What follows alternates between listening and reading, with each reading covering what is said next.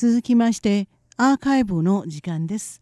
本日は2013年9月22日の番組その3をお楽しみいただきます。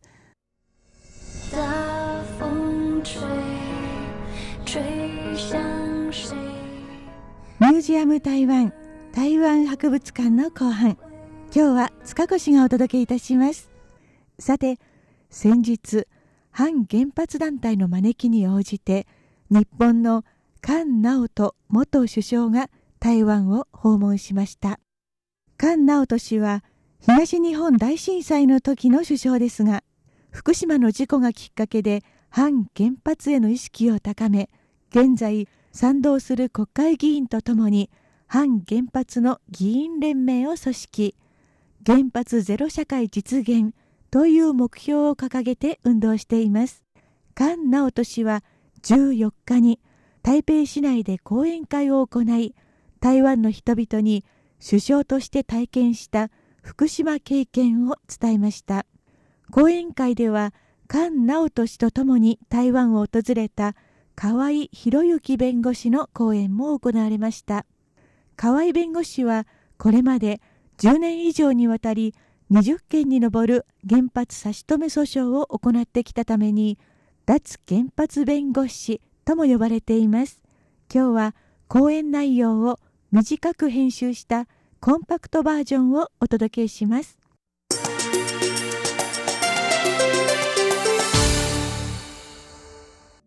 一番わかりやすい例は電球を LED に変える。あるいは建物の窓を二重ガラス三重ガラスにすれば断熱性が良くなればクーラーは効く。ヒーターも効く。必要なエネルギーが半分でも快適な生活は建物の建て方によっては可能なんです。さらに私が昨年行った同じカリフォルニアのサクラメント電力公社というところは例えば私がその電力公社と契約をして夏の暑い時に電力会社が私のうちのクーラーを10分間だけ止める。そういう権利を契約で与えると電気を安くしてくるんです。1時間のうち10分ですから断熱が良かったらあまり気が付かないぐらいなんです。そういうことによっていわゆるディマンドレスポンスつまり需要の方をコントロールする。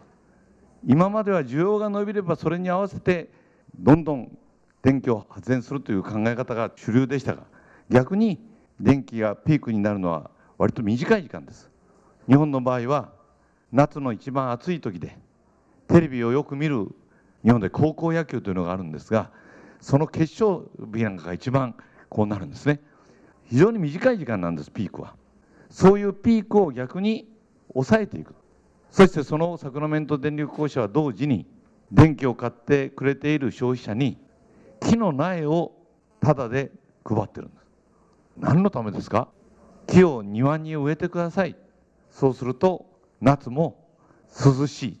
つまり電力会社が逆に電気をあまり使わないでもいいようにすることを進めてるんです。すでにドイツでは2022年までに原発をゼロにするということは決めてますけれどもそれに加えて2050年にはあらゆるエネルギーを石油や石炭や天然ガスも使わないで全て再生可能な自然エネルギーで賄う。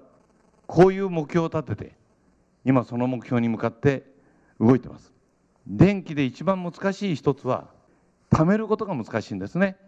電池である程度貯められます。あるいは揚水ダムというのである程度貯められますがそれでも十分じゃありません。どうもドイツの研究を見ていると例えば風力で電気を起こす。太陽で電気を起こす。それを水を電気分解して水素にして。水素で貯めておいて例えば夜にはその水素を送って。その水素を各家庭で水素燃料電池という形で電気に変えていく。こういう技術については日本も比較的得意な分野ですが私は台湾の今の工業力をもってすればやはり大きな得意な分野になっていくだろう。こんなふうに思っております。私が日本でインターネットを通して見た動画で非常に感銘を受けた動画があります。それは台湾の原発監視ママ連盟の皆さんがテレビコマーシャルで子供が食べ物を食べててポロッと落とす。危ないものはママが食べて安全なものを子供に食べさせる。しかし原発は危ないものは子供に渡して安全なものを自分たち私たちの世代が食べていく。このコマーシャル。素晴らしいですね。私にも今1歳の孫が2人ほどいます。つまり原発を稼働させればどうしてもプルトニウムが出るんです。廃棄物が出るんです。プルトニウムが出ないようにするすることができないか。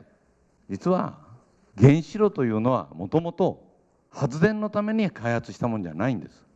何のために開発したか。それは原爆を作るために開発をまずアメリカがしました。原爆の材料を作る原子炉が同時に熱を出すからこの熱を使って発電にしようというのが今の原発です。ですから原発を稼働させればどうしてもプルトニウムが生まれてくる。そしてそのプルトニウムは非常に高い放射能を出します。そして放射能を低くするにはどうするか。待つしかないんです。よく問題になる要素は8日間で強さが半分になります。セシウムは30年で半分になります。じゃあプルトニウムは何年待てば半分になるか。2万4000年待たなきゃいけません。そういうものを子供や孫の世代に残してあとは何とかしろ。そういうことをやるのは私は本当に今に生きる私たちとしてこんなにですね無責任なことはない。台湾において私も昨日第一原発を見あるいは多くの皆さんの会合に出ましたけれどもそうした皆さんの運動が実を結んで原発がなくても再生可能エネルギーで安全でかつ未来の子どもたちに危険なものを残さないそういう社会になるように私もこれから頑張ってまいりますので皆さんにもぜひ頑張っていただきたい。そのことを申し上げて私の講演とさせていただきます。どうもご清聴ありがとうございました。謝謝。謝謝。ミュージアム台湾台湾博物館。今週後半では今月14日に台北市内で行われた日本の菅直人元首相らの講演を一部お届けいたしました。日本の皆様はどのように感じられましたでしょうか？また台湾の人たちは菅直人氏のお話どのように受け止めたのでしょうか？第四原発の建設を中止するかどうかについては今年年内にも国民投票が行われる可能性があります。台湾の人たちがどのような判断をするのかが注目されます。後半のご案内は塚越でした。こちらは台湾国際放送です。